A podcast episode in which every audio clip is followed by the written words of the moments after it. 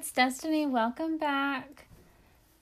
So, to continue our stories of Black history, I don't want to skip over the story of Rosa Parks. She was a big name in the civil rights movement as she did refuse to give up her seat on a bus. So, let's get started.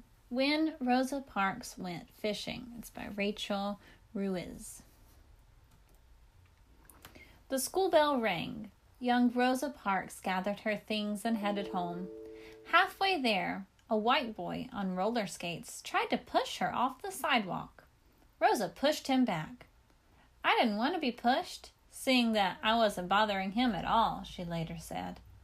I know, child, Rosa's mother said, but I worry.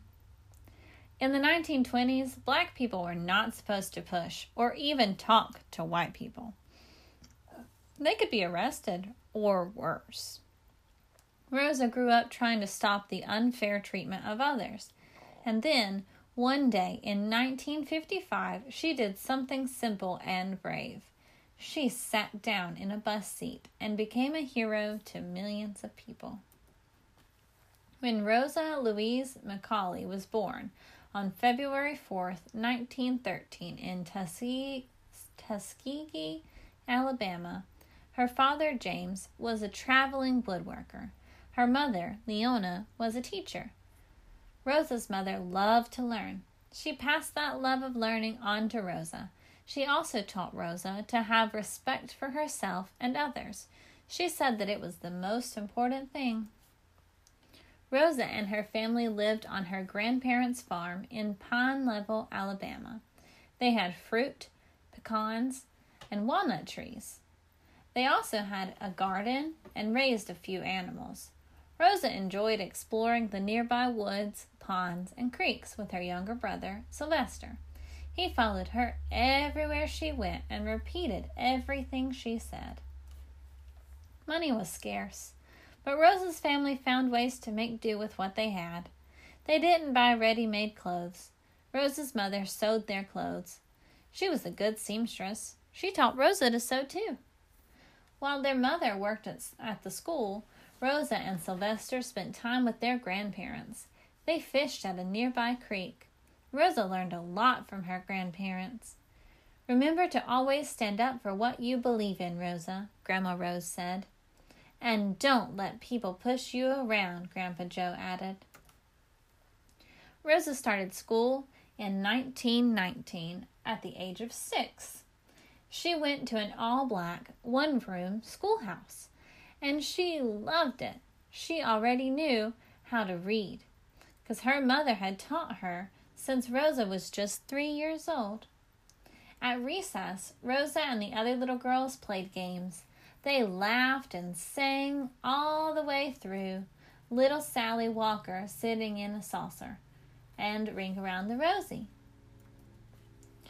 About this time, Rosa learned a big, hard lesson. Beyond her grandparents' farm, life could be dangerous for black people. There were groups of white people who hated anyone whose skin was not white. They would burn down black people's homes and churches. Sometimes white kids called hurtful names. They threw rocks at Rosa and her friends. Rosa was angry. Why did people act that way? Didn't everyone deserve respect? That's what Rosa's mother had always told her. Didn't blacks deserve to be treated the same as whites? In the summer of 1921, Rosa's mother took her to Montgomery, Alabama. Eight year old Rosa was amazed by the big modern city. It was much different than Pine Level. Tall buildings stretched up to the sky, shops selling fancy dresses and hats lined the sidewalks. Montgomery was the first place that Rosa saw segregation. The law said that people could be treated differently because of their skin color. There were separate drinking fountains for white people and black people. The fountains were labeled white and colored. On the city buses, black people had to sit at the very back, and white people sat at the front. If someone broke that law, he or she would be arrested and put in jail. Rosa knew that knew that law was wrong. She fought it if enough people she thought that if enough people would stand up and say it's wrong, maybe things would change. After she finished the fifth grade, Rosa went to live with her Auntie Fanny in Montgomery. There were better schooling options in the city for Rosa. She became a student of Montgomery Industrial School for Girls. Everyone called it Miss White's School. Miss Alice White was the principal and co founder. Miss White was Caucasian. So there so were all the teachers at the school. They had moved there from the northern states. At that time, black girls in the South had very few places to go to school. Miss White and her teachers wanted to change that fact. Rosa adored Miss White. From her, Rosa learned many lessons. She learned that she was a person who deserved to be treated fairly and equally. She also learned to set high goals for herself. Believe anything is, in life is possible, said Miss White.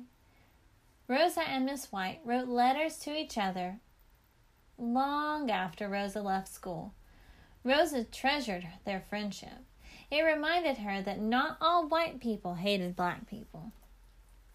When Rosa was 16, she left high school to help care for her ill grandmother. Rosa wasn't happy about leaving school, but she did not complain. Nothing was more important than her family. Rosa worked hard cleaning houses to earn money. Sometimes she needed more money, so she would sell fruit from her family's trees. It was a tough time for Rosa. She often looked up to her church for help. Her faith got her through so many long, hard days. When Rosa was 18, she met, she met Raymond Parks. They married the following year, in 1932. Like Rosa, Raymond loved learning. He was one of the first members of the National Association for the Advancement of Colored People, the NAACP.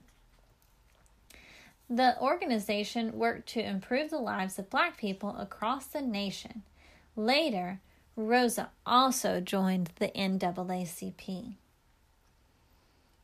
Rosa was so happy, but she always regretted not finishing high school. With Raymond's support, she went back to school, and then in 1934, Rosa reached her goal. She earned her high school diploma.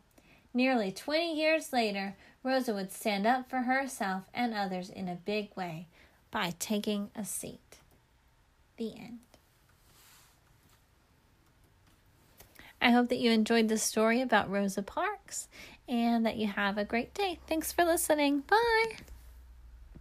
Hi, I just wanted to let you know that I created a Gmail account so that you could send me emails. I would love to hear where you're listening from. Anything that you would like to tell me, I'm open to, to reading your emails about it. And also, if you have any book recommendations, I would love to hear them. I'm going to let you know what it is right now. Are you ready? It's the title of the podcast Beloved Children's Books at gmail.com. Again, beloved children's books at gmail.com. I hope to hear from you soon.